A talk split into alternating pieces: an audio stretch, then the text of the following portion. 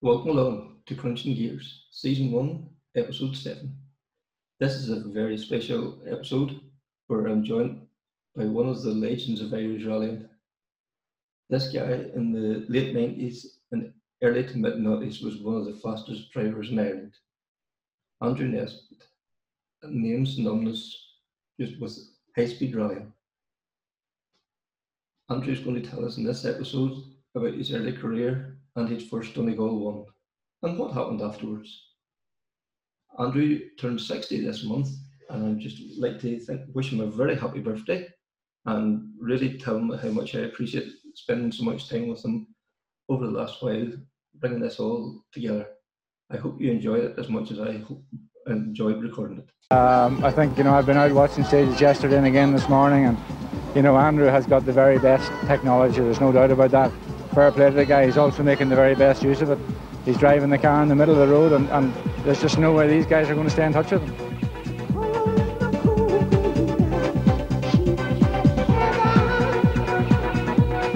Well, the rally's only half over, as you know, and uh, for me, it's very hard to keep the concentration. Uh, I think the only thing is to continue maximum attack.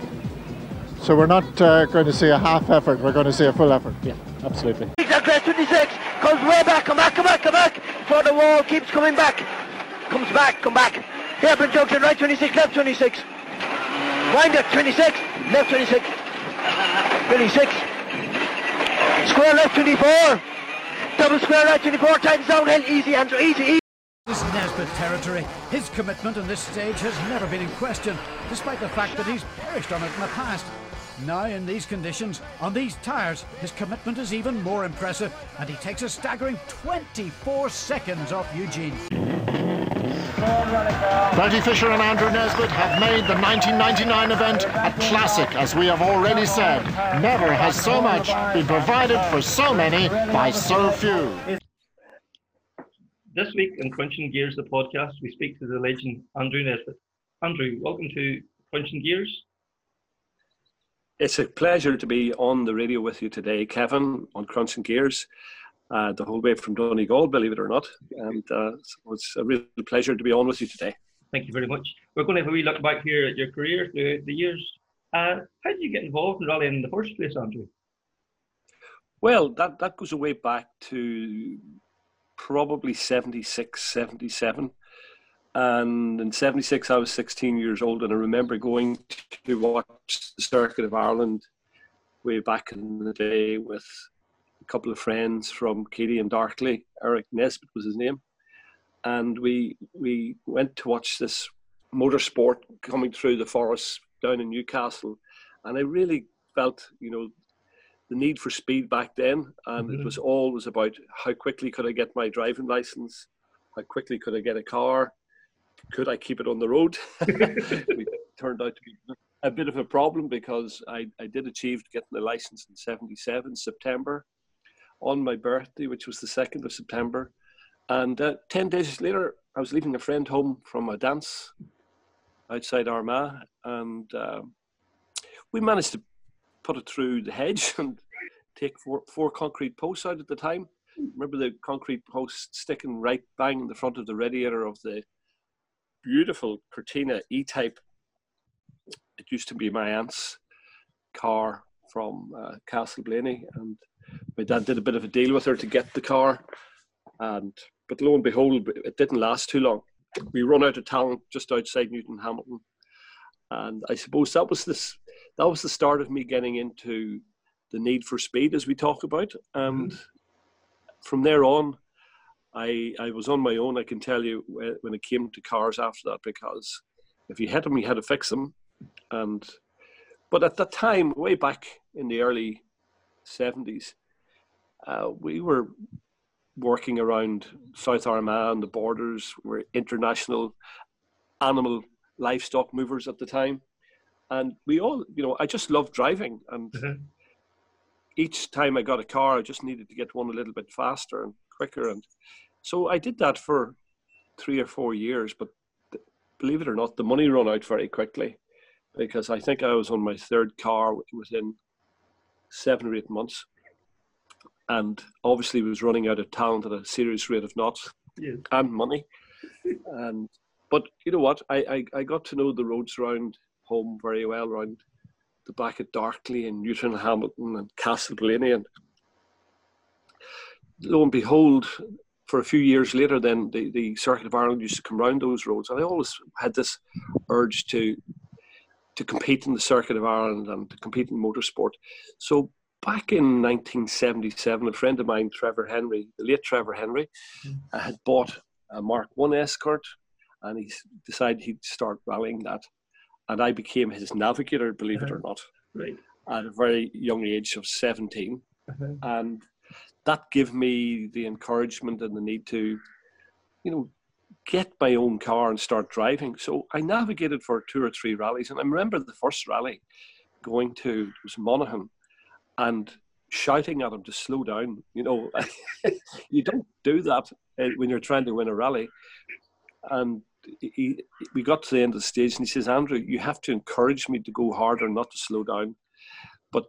The problem for me was I wasn't in control of the car. Yeah nor the steering wheel. And at that point, you know, after my second event, I realized I had to have the steering wheel side and not the navigator side. So that was um, probably the start of my rallying back in the day.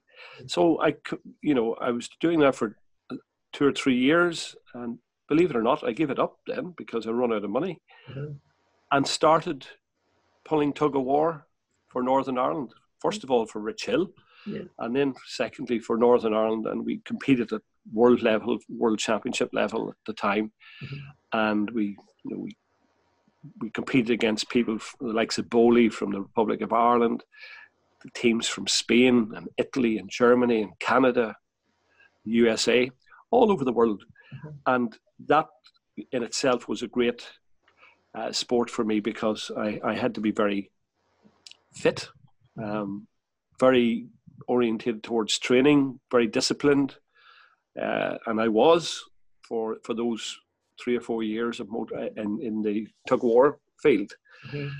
And at the same time, I moved to Dublin to start working for the company I now own in partnership with my colleagues, and that was to uh, carry on with my refrigeration career. I, I, went. I started off with ANN Chiliday mm-hmm.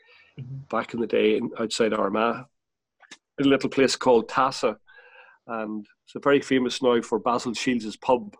Oh, yeah. uh, and, and you know you, you, see the truck run every year and the tractor run that mm-hmm. Sean McCardle, who also uh-huh. I competed with in in Donegal over the years. I actually went to school with Sean. Right. So the motorsport was around us at the time, and people like Winston, uh, Henry, yeah. he was a great Mark II escort man. If you remember the yellow yeah. BIB double eight, double eight, uh-huh. well, he was so encouraging in the area for us young boys to get into motorsport. Mm-hmm. And following that, we, we had another guy called Derek Henry, Trevor Henry. Derek was a bit of a wild card. He would have went for a pound of butter on a Sunday for his mother and wouldn't have come home with a car. He left it around some a lamppost or something. It was it, it seemed to be the norm. I think he went through about ten different cars in a two-year period, and every one of those cars he was just going to the shop for the mother. But it was hilarious. But those guys always had the need for speed in the South Armagh, and I suppose it rubbed off on myself.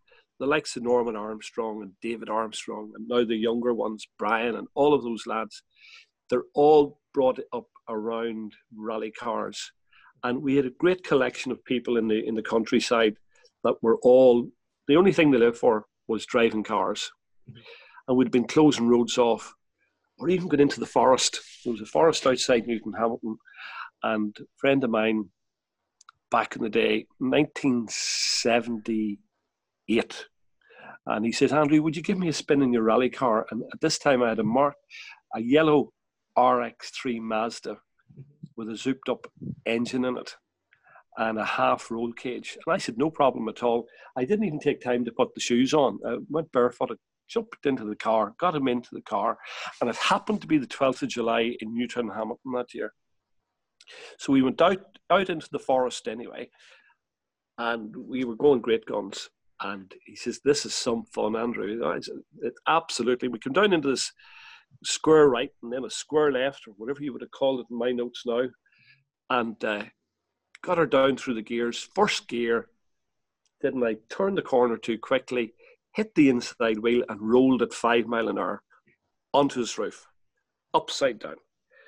Oh my goodness! And I had no shoes. I had to walk barefooted for one and a half miles out of that forest. It Oh. was the worst experience of my life in terms of footwear, I can tell you. So that was that was me starting my rally career back in the day. Yeah. And you know, we, we had we had a great time. Mhm. Would I uh, would do it all over again? Absolutely. But you know, uh, then moving forward after the tug of war, I, I competed at that uh, at international level uh, throughout the world for five years, four years in total, Mhm. pulling uh, the rope, and then two years actually coaching. And we coached that team. It was the Richhill team, and there's many great characters in that. And they've gone on since to win the World Championships three times in a row and over the last ten years. And at that time, it was all about diet, food, and the food you eat and the miles you covered. We used to actually go across the moors every Sunday morning. We do ten miles running, and we only ever had an hour and a half to do it. We were timed, Yeah. and by, my goodness, it was a tough session. And if someone failed, which Mhm. you know, someone might have cut their knee or hurt their ankle, their mates had to carry them home. There was no such thing as not finishing the Mhm. the, t- the test run. And it was brutally hard. Mhm. But at that point, I learned how to be physically fit and look after my diet, my my whole weight program, and that that stood to me when I got into motorsport. Uh, seriously, a, a few years later, I remember in 1988, Langley Humphreys from Belfast was selling his green and white Mark II Escort. Mhm. It was the most beautiful car, and I called up to see him, and he was stopping rallying because he was just after getting married. Right. I was starting rallying because I was just after getting married. it was one of those rarities. It was great, and uh, to be allowed to go and buy my first proper uh, rally car. It was a 2.4 Holbay engine Mark II Escort, and for those who know the car, it was so quick Yeah. and it was so torquey. Mhm. And I used to race like, the likes of the Opel Man the 400s with that car. I remember racing Billy Coleman. It, sorry, it was, let me think, it was a green Opel 400, and it was Oh. Billy Connolly's car Yes, Stevie Emerson. Red, Mills. Mhm. Yeah. And this this weekend, Mhm. uh, Brian Murphy, by the way, was sitting with me Uh-huh. uh, with the cars up until that very day, and Ronan McNamee sat in with me because Right. Brian couldn't uh, uh, sit with me that day. Uh-huh. Um, he had a bereavement at the time, and I remember Ronan sitting in, and Ronan was a world champion, world navigator, Uh-huh. and he navigated for Pentti Airikkala at the time right, yeah. and he put the rally overalls on and the helmet and said, Andrew, I'll sit with you. And we were coming, we were doing the Cooley Mountains and we were coming to the last stage. All we had to do was finish the stage. Uh-huh. And we had the rally won by probably one and a half, over one and a half minutes. Right. And the next thing, these beautiful four woolly sheep came off the side of the mountain in front of me. Uh-huh. And being an animal lover that I am, I swerved to miss them. I regret doing that, I can tell you. I swerved to miss them and I hit a rock with the back wheel of the car. I was doing, we were going uphill at the time, of all things, and we were doing about 118 mile an hour Yes. uphill. This thing could go. Well, here we, we hit the rock anyway, and we fortunately went up the bank on the right hand side Uh-huh. I hit, hit a rock about, I don't know, 25 meters up the hill, hit the rock, rolled the car. We went flying back onto the road. We both took a bit of a hammering. Ronan McNamee's helmet split in two, and he was okay, thank Yeah. God. It had we gone off on the left, would have been still rolling. It, you would have rolled for about one and a half to two miles down that mountain Oh, yeah. Uh-huh. And we were so lucky, crashed on the, Uh-huh. albeit a bad crash, Yeah. but on the right side of the mountain, not to actually keep rolling forever. Uh-huh. And Ronan, I remember so clearly. We got out of the car and we walked up to the next junction, which was only about 150 meters away. And Ronan took the helmet and he says, Andrew, do you see that helmet there? I do. It's cracked in two. He says, I am never sitting in a rally car again. Right. I am going to focus on my job, which was Cuisine de France at the Yeah. time. Uh-huh. And he never sat in a rally car again Right. ever. He got the biggest fright of his life in that Mhm. car. So we we we scrapped the, we hit the car so Mhm. hard it had to be scrapped after that. But I actually sold that car, uh, an engine at the time in down to Tandragee. Tommy Reed was his name. Right. Yeah. And- Tommy was a great man for Formula Fords and rally cars and mud plugging and all of this. Uh-huh. But the reason he wanted that car was he heard about this 2.4 Holbay engine Yeah. and he specialized in building engines. But he wanted to get his hands on this engine to Uh-huh. put it on the dyno that he had because he couldn't believe the torque that was coming out of this Right. car. And it was fit to beat it was fit to beat Opel Manta 400s e- Uh-huh. easily. Yeah. That's how quick it was. So Uh-huh. it was probably the fastest Mark II Escort in Ireland at the time, and probably remained as the fastest Mark II Escort for all of 20 years until this new technology has come Uh-huh. out. Yeah. Uh-huh. Millingtons and all of the, the new tech that the, the boys are Uh-huh. building. So that's where that car went, Uh-huh. and that's where the car finished up. Yeah. But that was my Mark II entry into Donegal in that car. That's right. Uh-huh. Um, Done two years in the month uh, and uh, Mark II at that time, didn't you? Um, yeah, that was that was the um, Mark II. yeah. I think it, we we first Brian Murphy and I went to Donegal for the first time. I'm going to say is it '88, Yeah, yeah, that's right. Yep. Uh-huh. and we I think we finished in the top twenty. Yeah. Probably- 17, something like that, yeah. Probably I'm going to say 16th overall out of a field of 150 cars at the time. Mhm. I now know it's restricted to 140, but it was 150 at the time, and that was that was our entry into Donegal, and we absolutely loved it. Uh-huh. And it was also the first time to get to meet, you know, the the people who run the motorsport at the time, the Uh-huh. likes of Cynthia Fury and Ivan Fury and Matt Doherty and all of those people back in the day. And it, it was great. But you know what? They, they, they give us a lesson in- terms of you weren't allowed to be coming up stages the back ways. You know, Mhm. doing wrecking had to be done only in a single direction and all of that. But the likes of Austin McHale and myself, we had to taken taken a run back just to shorten the stage. Uh-huh. But uh, I can tell you, we, we were we were given a very strong lesson at the time not to do that. you didn't do it twice. or, or, or, you, or, or you were sent home. yes. And it, it, it was great. So that, that car was very, very, it was a great car. It was very lucky to Mhm. both Brian and I at the time. It was a very important part of our rallying career. Mhm. It gave us the pace. And then I, the following year, we come back. We went. We did Lurgan Park straight after that, and you know we were probably the new kids on the block, and that's what we were. We were kids. We were Mhm. a little bit wild behind the ear, so to Mhm. speak. But um, the, the car was just amazing, and it really stood to us. And then we came back the following year to Donegal, and we finished sixth overall, Mhm. which was quite an achievement in a Yeah. Mark II Escort with the field that was there.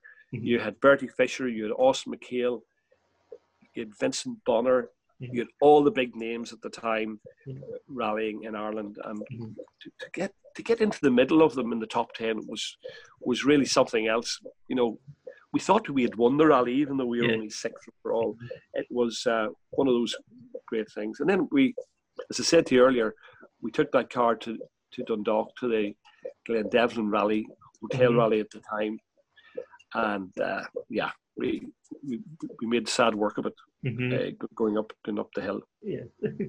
so then the, the Mark II then was replaced with a Manta then uh, for 1990. Um, and as you mentioned before, Brian Murphy also was a very important part of your career too, wasn't he? Like, and then the Manta uh, uh, let you get your first taste of champagne. You won Cavan before Donegal that year again too, didn't you? So. We did. You know, Cavan was a great place for us. It was very lucky for us because, you know, we've won Donegal International six times, but the national rounds in Cavan were so important as the training ground before you do the international. And you know, I think we, yeah, we've won it seven times actually uh-huh. in a row. Yeah. With but we had oh, different cars. Yeah. Each year we had a different car, and there was a car in between mm-hmm. before I got to the. All right. Yeah.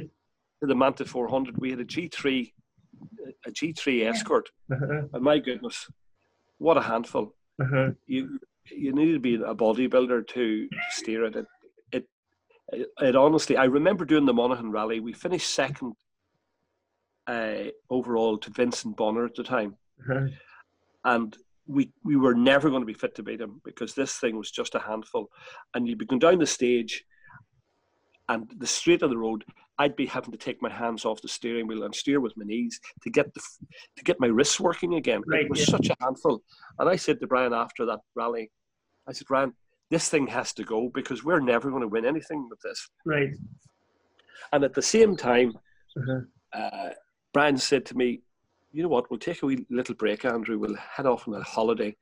And we finished up in Kenya, uh, in Mombasa.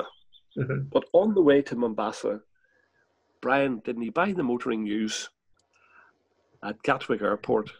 Now, we were reading the, new, reading the papers anyway. And when we got to Mombasa, we were sitting around the pool one day, and he says, Andrew, see that car there? If you bought that car, uh, you become the groom. Uh-huh. We're always going to be the bridesmaid in that G3. Yeah. In other words, you're going to be second place. Yeah. I said to him, Brian, wow, that would be something else. He says, now I know you can't afford it. It's 27,500 and a half thousand and you're building a house. Well, building the house actually had a lot to do with it. We had no money to buy the car, but we had a very good bank manager that was assisting me with the loan of the money to build the house. Yeah.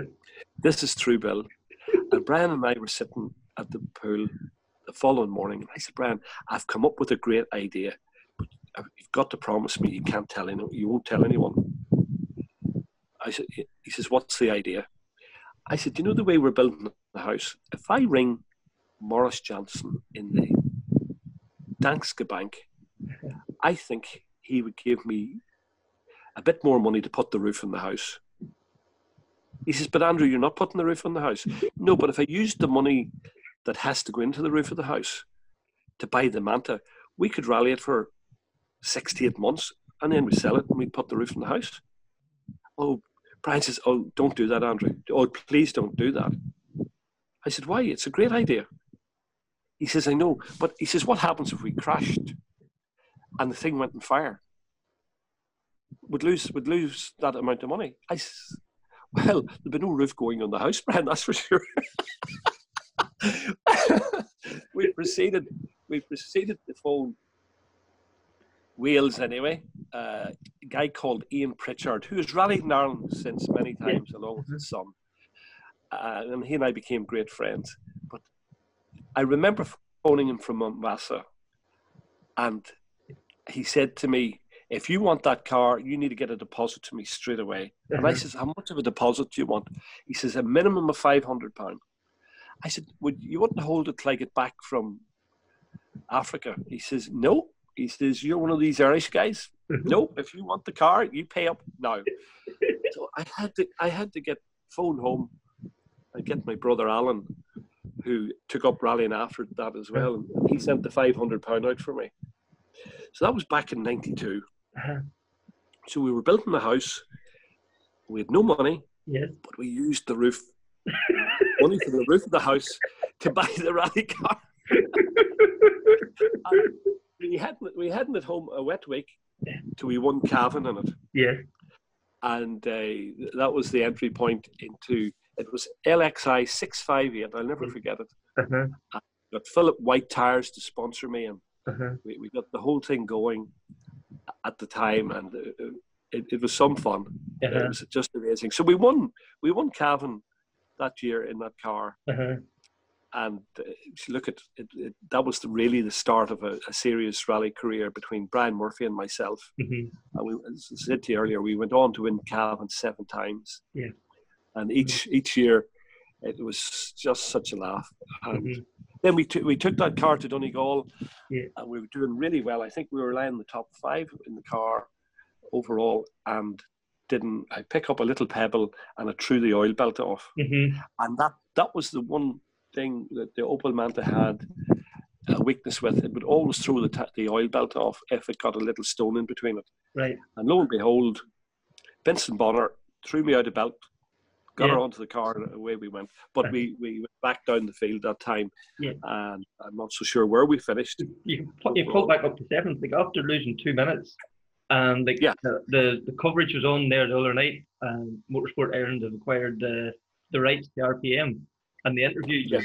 and you could see even back in 1990, you were determined that you were going to be up there.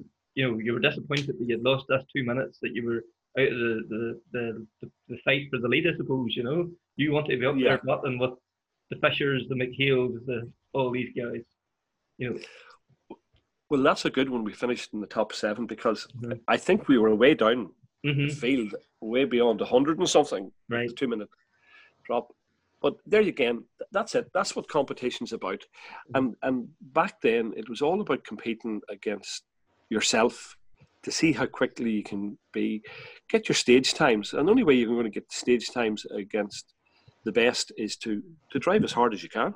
hmm And uh, and over the years, anytime I, if I got a puncture or slid off, I was always determined to get back on as soon as I could to at least learn the pace of the better drivers at the time. Right. Because that's the only way you're going to win. Yes. And uh, if you look at the stage times, I think we were right in there again, hmm albeit hmm um, we, we, we the, the oil belt had slipped off the car at that time. hmm But the Manta was very, very good to us. It was a great car, Yeah. and it was actually a lightweight car. It was, it came from New Zealand, and Ian Pritchard had found that car. It was one of the works cars, and there were only ever ten of them, I think, at the time. Right. And I remember we won Cavan, and I got a phone call the following day from Bertie Fisher. Andrew, can I come and see this car of yours? Because he had a lightweight Manta Yeah. and he thought he had the only one in Ireland hmm until until our car arrived. hmm Um, I remember him getting down and looking at the car. It was in the garage in Armagh, and Graham, my son, uh, was there, and he was looking up at Bertie, who was his idol, Yeah.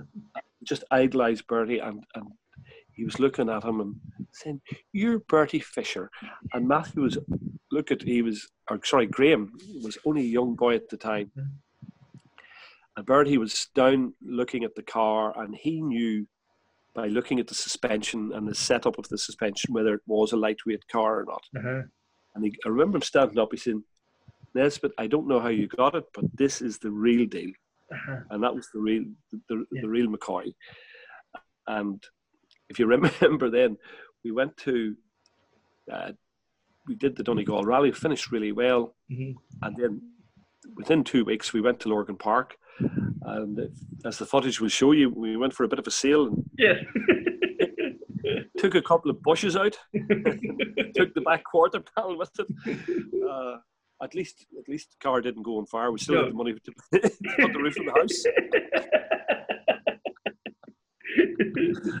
Oh, it's hilarious. The things you do for, for, for the love of your sport. yes.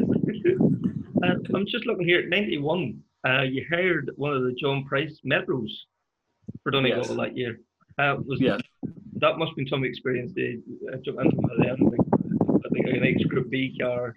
Uh, John Price would have been probably like the man to get a Metro off at that time and all too. Like, he recently died there too, I suppose, didn't he? He did indeed. Uh, Yeah, my, he did indeed. Sadly, he was he was a great man for the six R four Metros, and he always had the best cars. But that year, he actually brought a pup with him.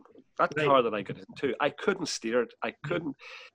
it must have been set up for circuit racing or something because it definitely wasn't set up for the roads of Donegal. Uh-huh. And I remember it was so fast. Yeah. But it kicked and bounced and buck leapt all over the place. Even in the test, we were testing before the rally, Brian and I, in Donegal. Uh-huh. And I, it was giving me the full of full of it just to hold the car on the road.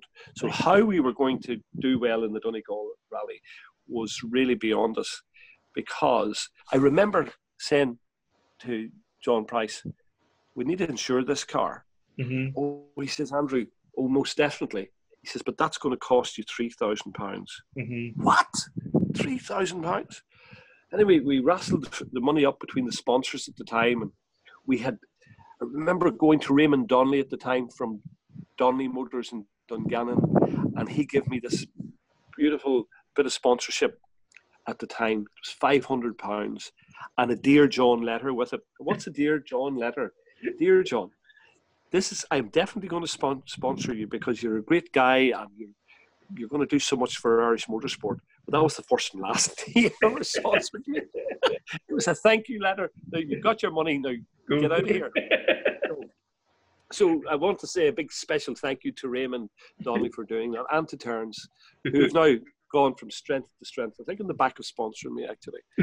But so we were doing really well, and Kenny Colbert he had a six R four metro, and I was saying to Kenny, this car's not handling well at all. And he looked at the car and he says, Andrew, the wrong suspensions in that car, and the springs are too low. Just be careful when you when you come to the big bumps at Donegal.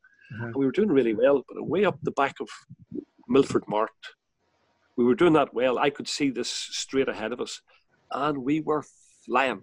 Hmm And all of a sudden, there was a dip in the road, and the car kicked. And it would just remind you of one of those horses that you see the cowboys trying to break Yes. in the Wild West. This thing kicked in the air, and I swear to you, it must have jumped at least 15 to 18 foot in the air. Right. And I remember looking down at the road, standing in the mm. car, holding onto the steering wheel, and Brian's there going, total silence. Yes. And I'm saying, Brian, hold on, hold on, because if that's the way it went up in the air, what way was it? What was it going to not do when it came back down again? Well, it came back down, and let me tell you, up she went again, mm-hmm. and she jumped this time at least twelve feet in the air. Now we were totally out of control, yes. And all it felt like it was rising. It wasn't coming down; it was rising in the air. Uh-huh. And I clearly remember hitting a fir tree at about fifteen foot high with the side of the car, and Brian got an awful slap on the side of his helmet. And I used to have these little volume controls because, I'm, as you know, I'm partially deaf. Yes. And I perfected these little volume controls on the side of the helmets. We bought them out of England, specially for us, and didn't take uh, the side of the button, the volume control, off Brian's helmet. Uh-huh. At the same time, he hit the tree with his with his head, Yes. and he hadn't a clue where he was. And I'm going, oh my goodness, when this thing comes down, what's going to happen? Well, I then proceeded to hit the side of a rock with my Mhm. helmet, and it took the, the switch of my helmet. And here, lo and behold, I got such a good clatter on the side of the head. My my eye started spinning in my socket in my head. And I remember holding, getting the helmet off when we landed. Now, at this point, sorry, I forgot to Mhm. tell you, we had taken all the wheels off it. Right. Here was a 6R4 World Rally car, no wheels, Yeah. and a ball of scrap. And in the middle of the whole thing, I remember, did I pay John Price the insurance money for this car? because he's going to need it. and I was still, I was still in the middle of the accident thinking of this. And all of a sudden, we got landed anyway. And fortunately, she landed into the side of the ditch Mhm. after taking the top of the four tree out. Mhm. Landed anyway, and I got such a slap. The eye was spinning my socket. I said, Brian, are you all right? Oh, yeah. He says, next corner. Are you ready for it? next corner? What are you talking about? Yeah, yeah, yeah. I've got the notes here. He hadn't a clue where, where he was. He'd been knocked out. And he was talking the greatest load of stuff. And I realized at that point I had to get him out of the car, and I got out of the car, and we were the, the helmets were absolute pieces. Got him out of the car anyway, and I remember holding my eye with one hand and holding his hand with the other hand, and me trying to guide him because I knew the way he was talking. There was only two. The only place for both of us was the hospital Yes. to, to see what damage was done. And any time I took my hand from my eye, my eye socket, I could see the sky, I could see the ground, I could see the four trees, I could see the remain the remainder of a six R four car. Yeah. Oh my goodness! And we so we started walking towards uh, the end of the stage, and every car that came along, I was holding on to Brian because he, he did not know where he was. He was still knocked out, Mhm. but he was walking, walking wounded. That's what I called him at the time. And we come round this corner anyway, and up up against an old school, there was a bicycle sitting. Mhm. And I said, Brian, we'll, we'll borrow the bicycle. And we put the helmets back on us. This is true, Bill. We put the helmets back on. They were in absolute SH1T, but we put them on anyway Yeah. because I knew that I had to get Brian to hospital as fast as I could, plus myself, because this, this Uh-huh. eye was spinning away. That was some fun. So we borrowed the bicycle. We borrowed the bicycle. I hope Ivan and Cynthia Fury's listening to this. We borrowed the bicycle. No, there was no one there. We were reminded afterwards that we stole the bike. Well, it was an emergency situation, yes.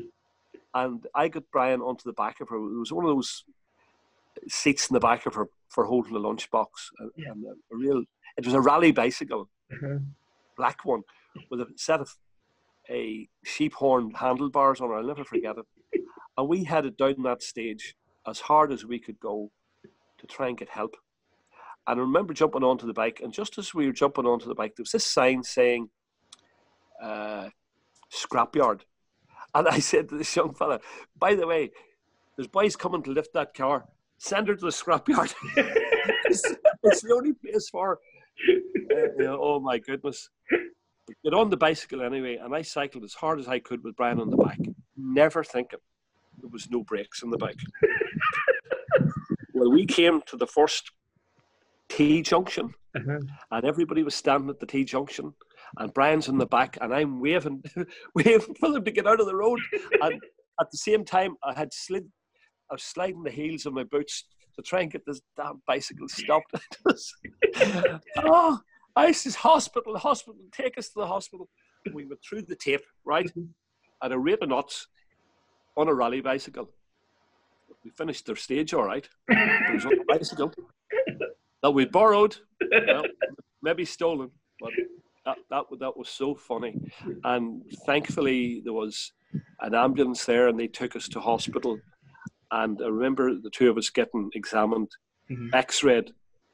Brian had come round at that stage, but we had to have a head x rays. And as uh, someone said at the time, boys, it's- not the head that we need to examine. He says, Your brains is a long way from your head, the way you were driving this rally. Seamus McGettigan says, It's your backside that need to be checking for your brains. the way your wife were driving."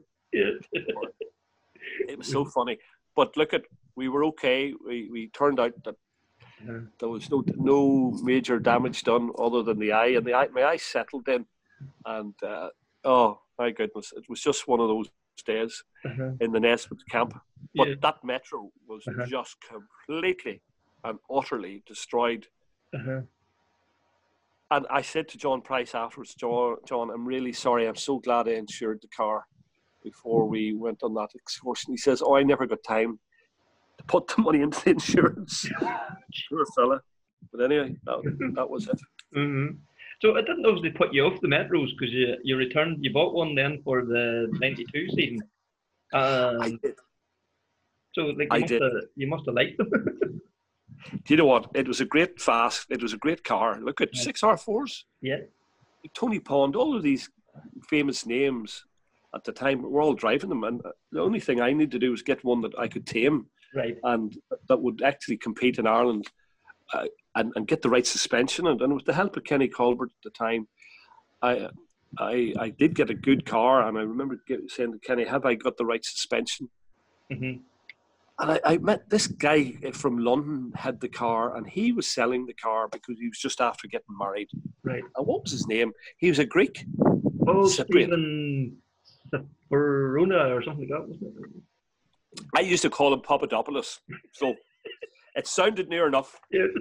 And I remember going over to his house and staying with him and Yeah. bought the car, and he was so good. He gave me everything Yeah. uh, that he had with that car, and it was a really lucky car. Uh-huh. That that was a mint car. But you know what? Brian Murphy would tell you if he was here today that, and he'd be listening into this. I have no doubt. It was an aerodynamic brick Right. Yeah. because the harder you went, if there was any side wind at all, you couldn't control it. Right. And I remember doing the stages in Donegal, and it was probably the first time in my life I actually had to slow down. We were going so hard, and, and, and depending which shaft you hit in the car, you could that thing could do up to 150 mile an hour. Right. Yeah. But my goodness, see when there was a side wind came at you, and Uh-huh. we were going through this valley on the Saturday morning, and we were going up the main road, and there was a big co- right-hand corner coming at us, and we were going. Probably we had her up to about 135 at this point, Mhm. and the wind started taking it sideways, and I'm going, no, no, no, no, no, no, not again, not again, not again, and I, I, I got it slowed down enough Yeah. to to not go off the road, but the wind took control of the car. And Brian says, Nesbitt, what are you at? Uh-huh. What are you at? He says, "Oh, we- we have to finish this rally. I says, Brian, I had nothing to do with that. That was the wind taking the car sideways. We Uh-huh. went up the road sideways at 135 mile an hour. Like it was going to be the biggest accident Donegal ever seen. And we, I got the car slowed down, and I remember clearly after it saying, "This car has to go Uh-huh. because if it's going to control me, I I have no control, Yeah. especially at high speed." But I'm going to take you back. Before that, we did the Okay. Cavan rally Yes.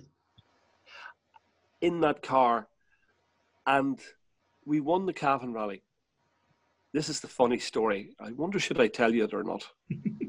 I, I probably have to tell you You have to know. Yeah.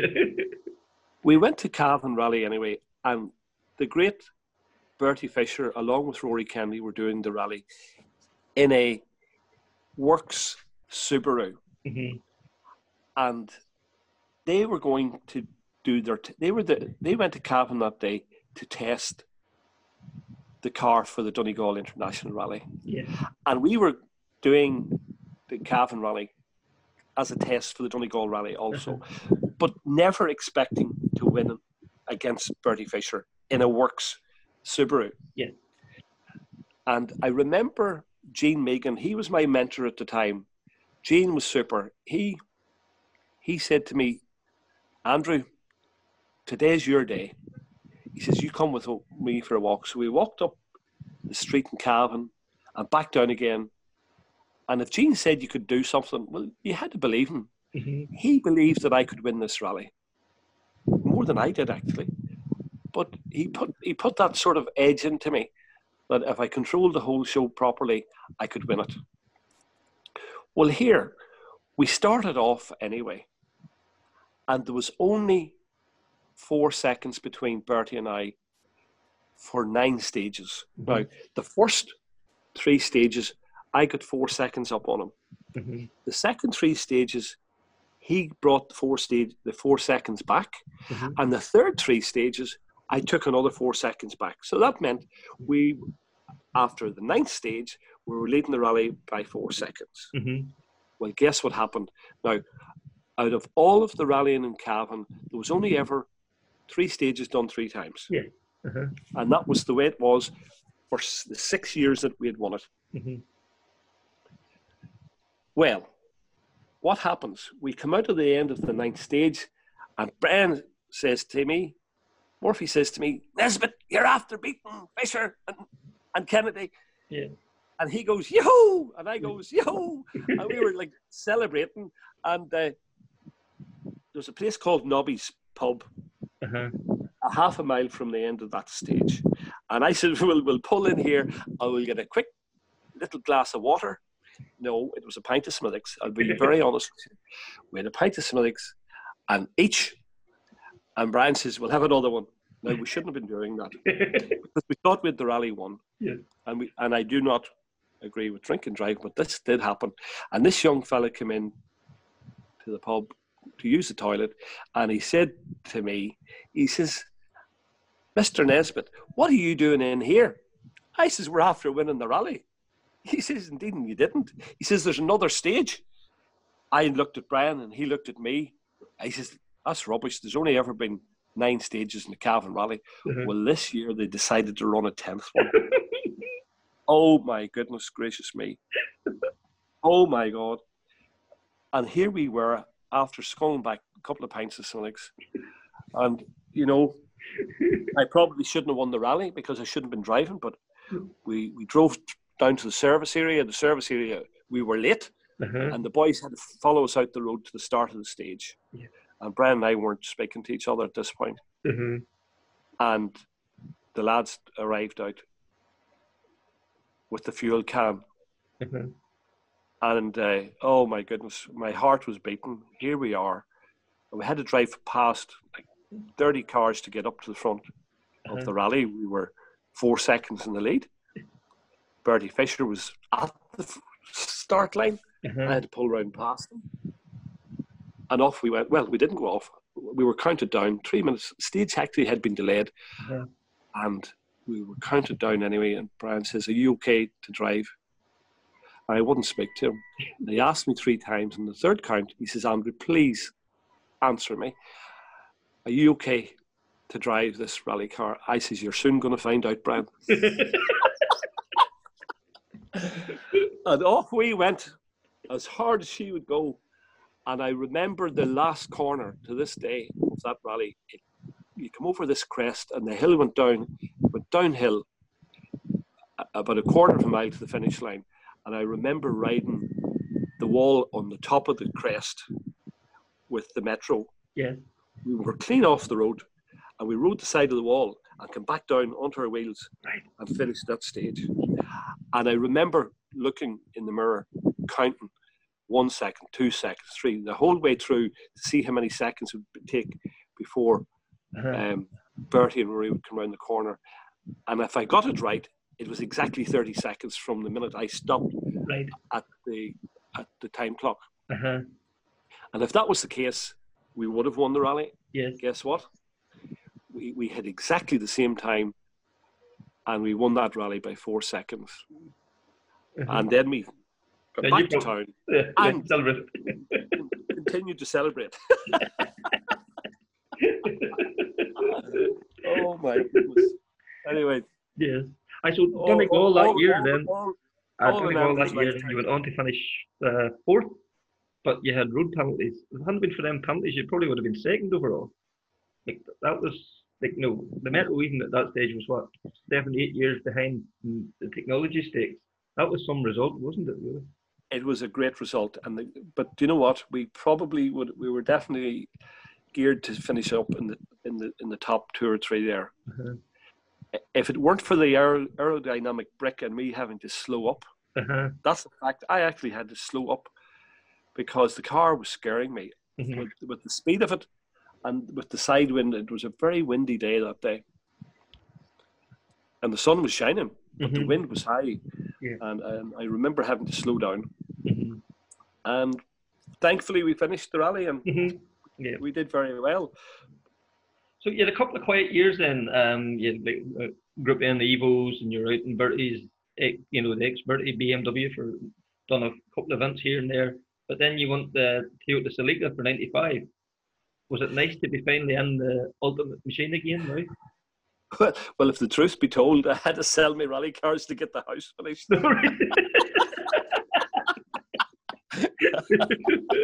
oh, oh my goodness! Oh, for, fortunately, we, we, we did, and then I, I hired a Mitsubishi, and uh, Mhm. we finished up in someone's World Championship flower garden, rose rose garden. oh, that didn't last very long. Um, yes, and then we, we got we got the M3, Uh-huh. and I bought that from Billy Conley at the time, Mhm. Red Mills. what an amazing car. And that was Bertie Fisher's old car. Yes. hmm That car, you know, was the only BMW that won a round of the World Championship rally hmm at the time. And it's a very famous car. It's down in Cork at the moment, Yeah. worth a lot of money, hmm Yeah. serious amount of money. And Brian, just like that, we took that car to Cavan, and uh, I remember we were racing four wheel drive cars at the time. And didn't the rain come in? I says, Brian, we're never going to win Cavan again with this car if we don't drive her on. Yeah. On the last stage, I can remember clearly, I hit a bump and I stood her in her nose in the wet. And I actually, I did my back in. I, I got a prolapse, prolapse disc from it. Right. I hit the kick so hard. And James Lackey at the time, he had a four wheel drive car and he was coming on very strong. And when the rain came in, fortunately, we had enough lead built up to get to the finish line in the wet. hmm My goodness, that was a scary run in the wet in that in that Yeah. M3. uh And again, that was her test debut Yeah. for for that car to, to go to come to Donegal then uh in the M3. Yeah. And I've no doubt you'll be able to tell me what happened to that car as well. um, now you're asking me. You put me in the spot. Now, I can't remember actually. Donegal that year, you did do it. Um, and my head is gone blank. Let me think. well, I, I'll I'll let you know what happened. We Yeah. were going really, really, really, really well in that car Yeah. across Knockalla, hmm and there was water coming off the side of the stage. And I remember moving to the left uh coming across the crest, just right up at the top. And sideways we went, Oh yes, it's coming back with it. Yeah. hmm and we took 16 concrete posts out and stopped on the 17th one. And how I know, because the, the jock strap between the, the, the seat and my legs, every time we hit a post, give, Oh. give, give the, oh, it's right. give the belt a good chuck. Uh, there was no more children than Elspeth household after that. you, you won't let a cowboy for a wee while after that. Oh, and do you know what? Someone sent me. Someone sent me a couple of photographs. My son Graham got photographs sent to him there recently, and there it was. Brian and I standing on top of the hill hmm on the mound, with only one wheel left on that car, and I remember the front right hand wheel come off, hub, brake calipers, the whole lot. It was lying in the middle of the road, and I run over, and I picked it up, probably in bad temper, Yeah. and I threw it. hmm Well, here didn't the wheel take off and rolled and rolled and rolled. And the next thing, it disappeared over the cliff. I swear to God, it disappeared over the cliff at a rate of knots. And there's a photograph of Brian and I standing as if we're smiling, Yeah. laughing, but we, it wasn't a laughing matter. The wheel mm. took off anyway. And someone got a photograph of that, and it's there, it's available to be seen. Yeah. Wheel took off, and about a half an hour later, we were, Gene Megan and all the rally team were getting the car gathered up. I, oh my goodness, I, I can see this yet. This old gentleman come walking up the side of the hill, and the closer he got to me, the more I realised he was like wearing fisherman gear. You know, those those big long boots on him, and and I remember Jeffrey Brown, who was looking after all my rally cars at the time. I have to give Jeffrey a mention. He was brilliant. All of my rally cars never broke down. Only I put them off the road. I, I had such a great run of luck with, with Jeffrey uh, at the time. He, he was amazing looking after my car. And then De Garvey and Stephen Stoops. All of these guys were brilliant. Uh, and they never got paid. It was Uh-huh. just one of these things that they loved doing was looking after the rally cars. But I remember them pulling the car out anyway, the putter on the trailer, and this old man came up and he says, "Well, boys, did you, uh, did you happen to lose a wheel by any chance?" I says, "I we lost three wheels actually." Well, he says, "I was at the bottom of the cliff fishing in my boat, and he says this wheel hit the water and it jumped about twenty feet in the air and back down again, and he says it disappeared." He says it nearly killed me. Well, I says, I am glad that you can tell the tale. He says, that thing came over the cliff. He says, it must have been 500 feet down. And here, that poor creature could have been killed in, in the boat, Yes. and we wouldn't have known where he went. Oh. he was the luckiest, blessed man I know in Donegal. Yeah. Oh my goodness. and that's where the wheel went. Yeah. So she's sitting at the bottom of that cliff Aye. somewhere. If anybody's ever looking for a wheel for them three. yeah, well, if, if there's those snorkeling boys that you know do the diving yes. ever want to find a complete wheel, rim, Brembo calipers, brakes, and disc, it's Yeah. sitting at the bottom of that cliff. no, but That would be a challenge. Yeah. That would be a challenge for the divers. I can tell them exactly where it is. yeah. but Under years time, some boy snorkeling and finds this. So, so that's what happened to M3. Yeah. Um, Mhm. uh, So then you went on to the Celica then after that. Um, what was you know was it nice to be jumping into like a car that was going to give you the opportunity to compete along with Fishers and McHale's and these guys in equal terms now at this stage? It was an amazing car. We, Gene Megan and I went over to Belgium along with Kenny McKinstry at the time, and there was a couple of people worked for the Toyota Celica team, the TTE, Uh-huh. and we went over with the with the intention of trying to do a deal. And there was a guy in who was the general manager at the time of Toyota TTE at the time, Richard Cregan from Dublin. And I remember meeting up with him after the rally in Belgium. It was the Boucles de Spa rally, and Marco Elaine was driving, and all the top names were competing that weekend. And I decided, Gene and I decided if we brought enough money over, we'd maybe have enough to buy an Ulyuk. hmm Well, here when we were there, Gene said to me, Andrew, if we got if we bought two, do you think would they give us fifteen percent discount? And lo and behold, we were in the pub that night, talking rally talk, talking rubbish most of the time. But, and there was this guy Bruce. He was a New Zealander who was running the rally team for TTE, and I remember getting up against this fireplace and saying, Bruce, you have to sell us the car. In fact, we'll buy two. And he thought we were talking gobbledygook at the time, which Uh-huh. it probably was. and, and the next morning I got up anyway. Gene says, Andrew, you take the train and go in, go on down to TT there and do the deal for the two. And there's a few pound with it. And I landed in, wrapped the door into TTE, and I asked for Richard Cregan, and I asked for this guy Bruce. Mhm. Can't think of the second name.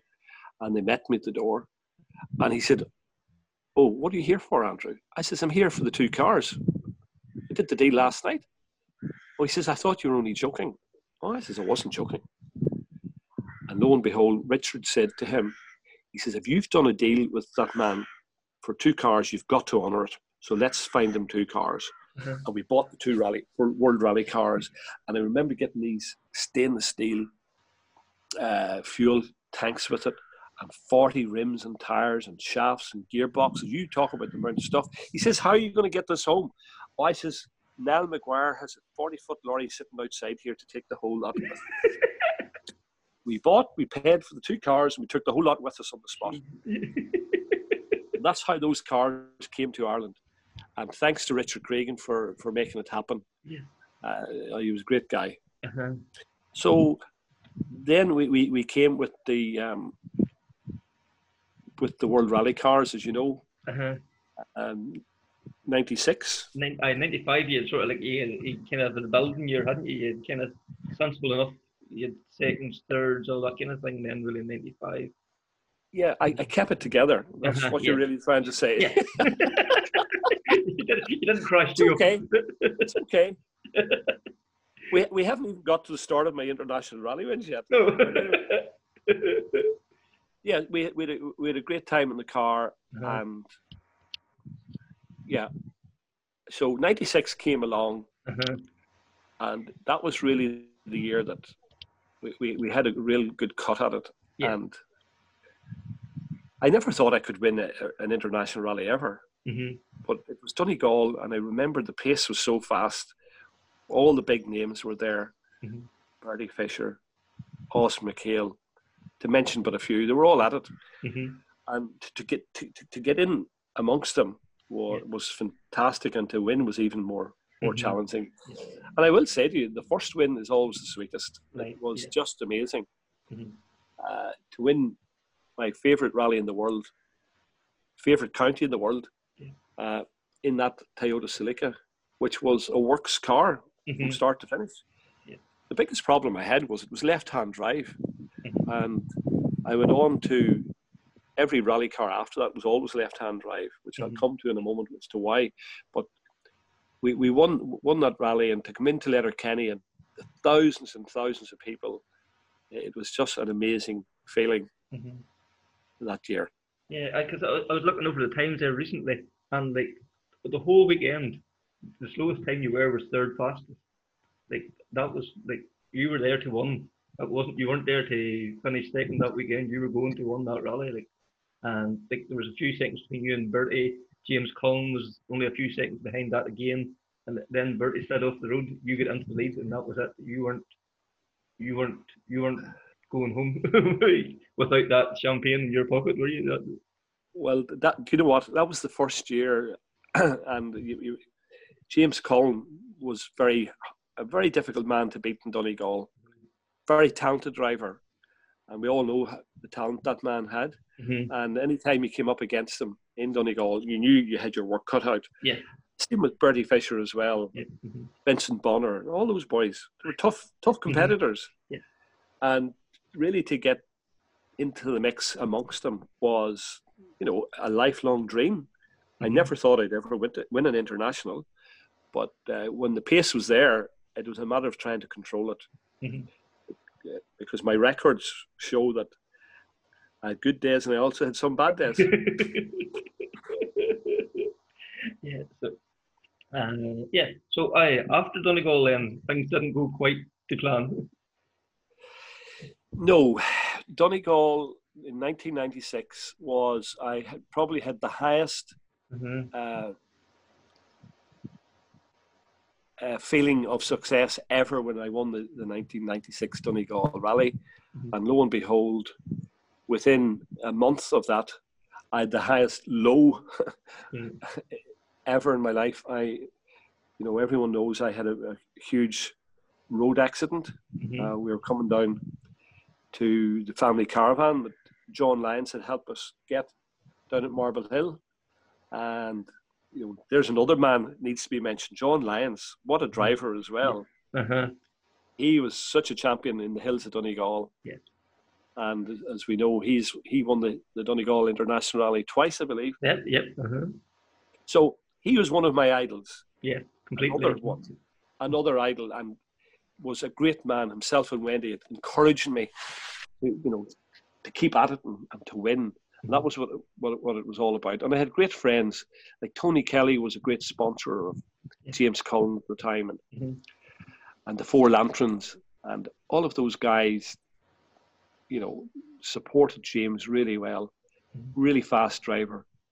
And those were the people that I always wanted to compete against. But anyway I had this I was coming down to the caravan anyway, and I had a road accident. And I had the biggest road accident. You know, it was terrible. I, I remember hitting a rock on the side of the road, back left hand side of it was an M3 that I was just after getting uh, to celebrate the Donegal International Rally win, believe it or not and I hit the wheel, and all of a sudden it I went into this pendulum effect where the car just went sideways from one side of the road to the other, up the road, and then it, it gripped and went sideways, side over side. It rolled about four times, and then the nose of it caught, and it went end over end. And I was just like a doll in the car, rolling about. I had my seatbelt on, but my hands, the, the windows went out of the car, and did my hands start flying all over the place. And I remember in the mid, in the middle of the, the accident, saying, "Please God, don't hurt me." And all of a sudden, the car finished upside down, and my arm outside the roof. I didn't know my arm was outside the roof because of what had happened. And it was only when I released the belt to get out of the car Uh-huh. that one, I was upside down and I, I landed on the headcloth Right. and I went to squeeze myself out of the car and realized my arm is underneath the roof. Yeah. So that was an, a horrendous situation. Mhm. and I didn't know how bad it was or how broken it was. It turned out to be a compound fracture. It was really bad breaks. It was complete. It was complete mush actually, and I remember saying to myself, "I have to get out of this," and I had, to, like a contortionist, contortionist, I had to put my left leg around my arm and squeeze my body and squeeze and squeeze my way out through what was a roof that was down Mhm. and it was only held up by the headrest of the car the M3 it was a solid headrest Yeah. and that saved me Uh-huh. that really did save me but to move my my my whole body around my arm because it wouldn't move it Right. it was going nowhere Uh-huh. that took me probably all of 30 minutes Right. just to get my main body out of Uh-huh. the car because every inch you moved you get jammed Uh-huh. and at some point i could have basically got jammed Uh-huh. but i squeezed it squeezed away until i got out and then i had to step back over my arm again and go through the whole process in a 360 degree fashion Yeah. to get my arm twisted back into the way it was normally Yes. positioned, which was Uh-huh. the the the top of the arm was facing the roof. And to this day, uh, you can see it there. Yes. I had the the mark Uh-huh. of where the paint um, was on this. The, the paint of the roof of the car actually soaked its way into my arm, and and gave me a nice little staining Yeah. on my skin forever. So, mm, so lucky to have my arm, I can tell you. Yeah. So I, I remember sitting outside that car that night, and it was an old railway embankment that used to take the, the trains from, uh, from the castle right right through to Letterkenny, and Yeah. I was sitting there anyway. Glenveagh Castle Railway, Yeah. And I remember sitting on the side of it, saying to myself, "How are you ever going to get out of this?" And there was cars, funny driving past that night, and I went in at ten to ten, Uh-huh. and just around half 10 i'm sitting outside the car and every car that came past i shouted and i shouted so much i lo- you know my voice got hoarse I, no one would heard me obviously didn't Yeah. and there i was until the next morning trapped with my arm underneath the roof i'm sitting outside the car and the, i remember opening the door of the car then. It, Mhm. it wasn't hard to open, it was in bits anyway. And didn't the front keys of my house fall onto my knees? Right. And I said to myself, I remember watching a program probably a week to 10 days before that at home with my kids, Right. my children, Matthew and, and Graham. And there was this little mole moling. And I remember saying to myself at the scene of the accident, if the mole was fit to dig its way through the soil and the ground, I surely can do the same thing with the front key of the house. Right. And I started sawing and cutting the earth Uh-huh. below my arm. Right. And I dug and I dug until I couldn't dig anymore. And what was there in front of me? Only sally rods that I had pulled down Right. with the car going through the accident. Yeah. And the sally rods blocked me from going any further. And I remember saying to myself, you know, I don't want anybody else rearing my children. I have to get these sticks cut. Yeah. And and that was the fight that was in me. Uh-huh. I wanted to get home. I wanted to get out, first of all, get out of the accident, Yeah. Get to hospital, and, and all of the things that think you can think of. Yeah. And I started digging again, but I used the key of the, the front key of the house to cut the sally rods. And as I cut the sally rods, the key cut into my finger, and to this day, it's there. Yeah. The marks, and the pain. The pain was excruciating. It was really, really tough going. Mhm. And about four o'clock in the morning, I'm cutting away anyway. Half three, four o'clock, I could see this darkness coming above me. And I'm going, there's the rain coming. It wasn't rain. it was every midget, it was every midgie that was ever in the bog in Donegal. They all Yeah. arrived to the party. Uh-huh. It was so bad. There was millions and millions of them landed, and they decided to have a feast day on me, Uh-huh. and they started eating me, and they eat me alive. It was just horrendous. Mhm. They got in under my arm, they got in under my skin, they got in under my legs. I, I don't have to tell you where they got to. No. The pain, they ate me so badly, I was bleeding. Mm-hmm. So I'm now allergic Yeah. to those mosquitoes because that's what they are. Yeah. Uh-huh. They, they eat me alive in that bog that night. And I remember saying to God, Look at, I don't have any more pain. Just eat away. Look there is no more pain. And I remember going through that pain threshold where I couldn't feel any pain. And at the same time, I announced to myself, I rubbed my face with the bog soil to stop uh-huh. them eating me. And I remember my ears and everything. They were into my ears and oh.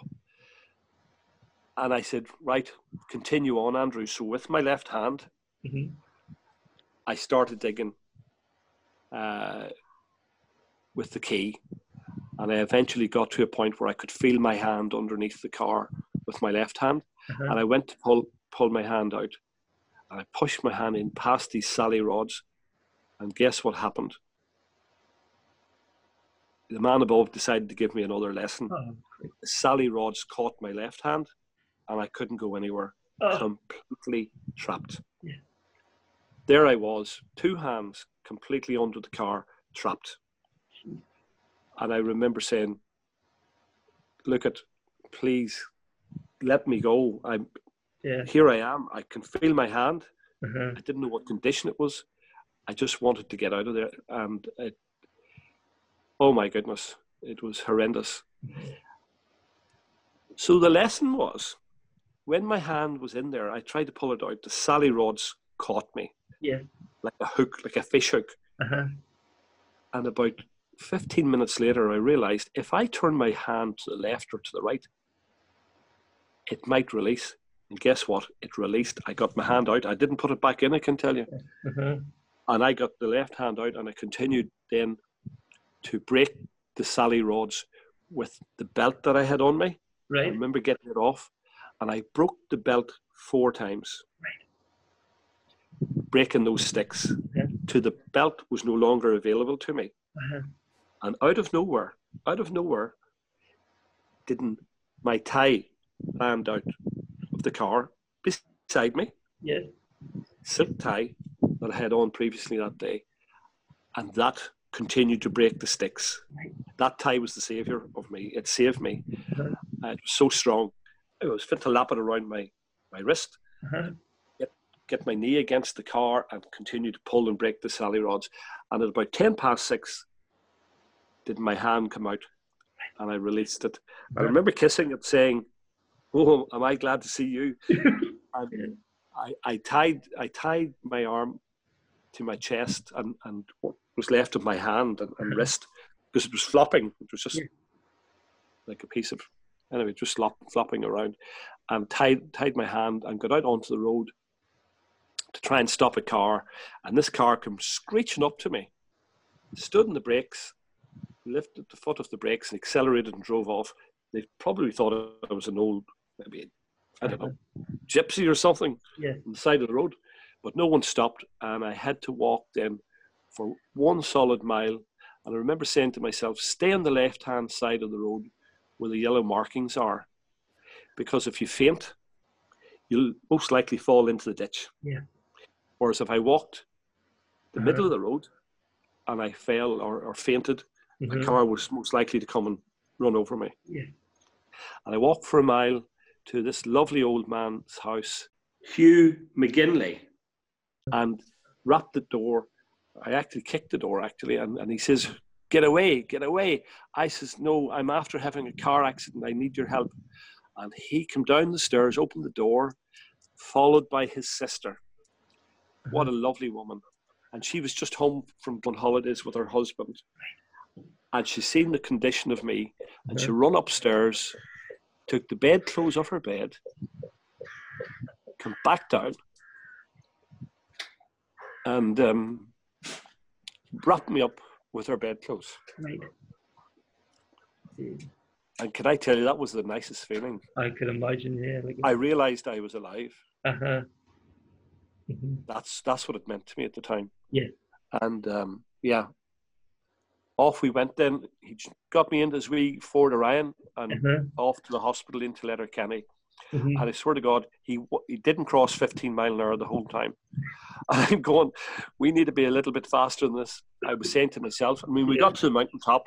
I said to him, you could nearly freewheel from here, Uh-huh. meaning Yeah. if he would get her out of gear, she might have went a wee bit Go faster. And we, anyway, he says, no, I don't want to go too hard, son, because I, I don't want to hurt you. And that was his, he was so caring he mm-hmm. didn't want to hurt me. And we eventually got to the hospital, and his brother-in-law run in, and the doctors came out. One boy came out with a tube of morphine and a needle, mm-hmm. and my I remember the trousers been dropped on the spot and the morphine in, Right. and they they looked at the injury, and it was so bad. It was so bad that uh, I had to then head for Belfast Right. but I never made it to Belfast. I was going to see a specialist in Belfast. At this point, Tony Kelly and and Linda and the whole team got gathered up and met me at the hospital, and we headed for Belfast, but we stopped in Galvin on the way. Uh-huh. I met this great man called Sean Simpson. He was a specialist. Uh, at the time, with all the troubles back in the north of Ireland and Ireland for that matter, Uh-huh. these guys were used to putting people together. Right. And he looked at my injury. He says, "This is a. You have no idea how bad this is, and I believe you're going to meet a Mr. Calderwood Uh-huh. in Belfast." Now that was organised by John and Wendy Lyons for me to go and see that specialist in Belfast. Uh-huh. And he says, "If you don't mind me saying, he's a great surgeon, and there are two people in in Northern Ireland that can deal with this. He's one of them, and I'm the second one. I'm the other one." Yeah. And he says, "You do not have time to go to Belfast." Uh-huh. And I remember saying to him, "You're my man. Let's get on with it." he's, he wheeled me down into wheeled me down into theatre, Uh-huh. and I remember this so clearly. He said to me, "Now, before I I knock you out for the operation, have you any questions you'd like to ask me?" Mhm. I said, "Yes, uh, Sean. There is. I want to know when I'll be back rallying." I want no. My words were, "When will you be back racing again?" Uh-huh. And he says, "What do you what do you want to know that for?" I says, I'm after winning the Donegal International Rally." He says, "Is that you?" I says, "That's me." Oh, and he says, "Well, here, that's up to you. Yeah. That's up to you." Uh-huh. And I never knew what he meant, Uh-huh. and I'll tell you later on what he meant. Yeah. But he says, "That's up to you." And all I remember was going through the operation, coming out the other end, and I woke up, and my arm and hand was up in the air on a sling above Yeah. my head, and there, there it was. Uh-huh. And I remember the nurse saying, uh, "Mr. Simpson has asked us to make sure you get bathed after you come round." Uh-huh. And I said, "Oh, right, okay." He says, "Because you didn't have time to get cleaned up." Right. That wasn't the reason at all. It was to get the midges off out of my body and Oh. the skin. Yeah. It took all of one week Uh-huh. to get the midges out of away from from the situation that I was in. So that was the start of the recovery process Uh-huh. in '96. And I remember Sean saying to me, "It'll take uh, one millimeter per day, Uh-huh. and you're 365 millimeters away from recovering, which meant a year." Uh-huh. Are you saying to me it'll be a year before I'm rallying again? I says, nonsense. I'll be back rallying before that. I know I'm going to miss the Cork rally, but I might make it for Galway the next year. Uh-huh. And there we had to start the whole process of recovery. Uh-huh. That was part one of my conversation with Andrew Nesbitt. I hope you enjoyed it as much as I enjoyed recording it. If you do like it, can you please like and share across all social media platforms? And if you're listening to Apple Podcast, can you please rate the podcast? It would be gratefully appreciated.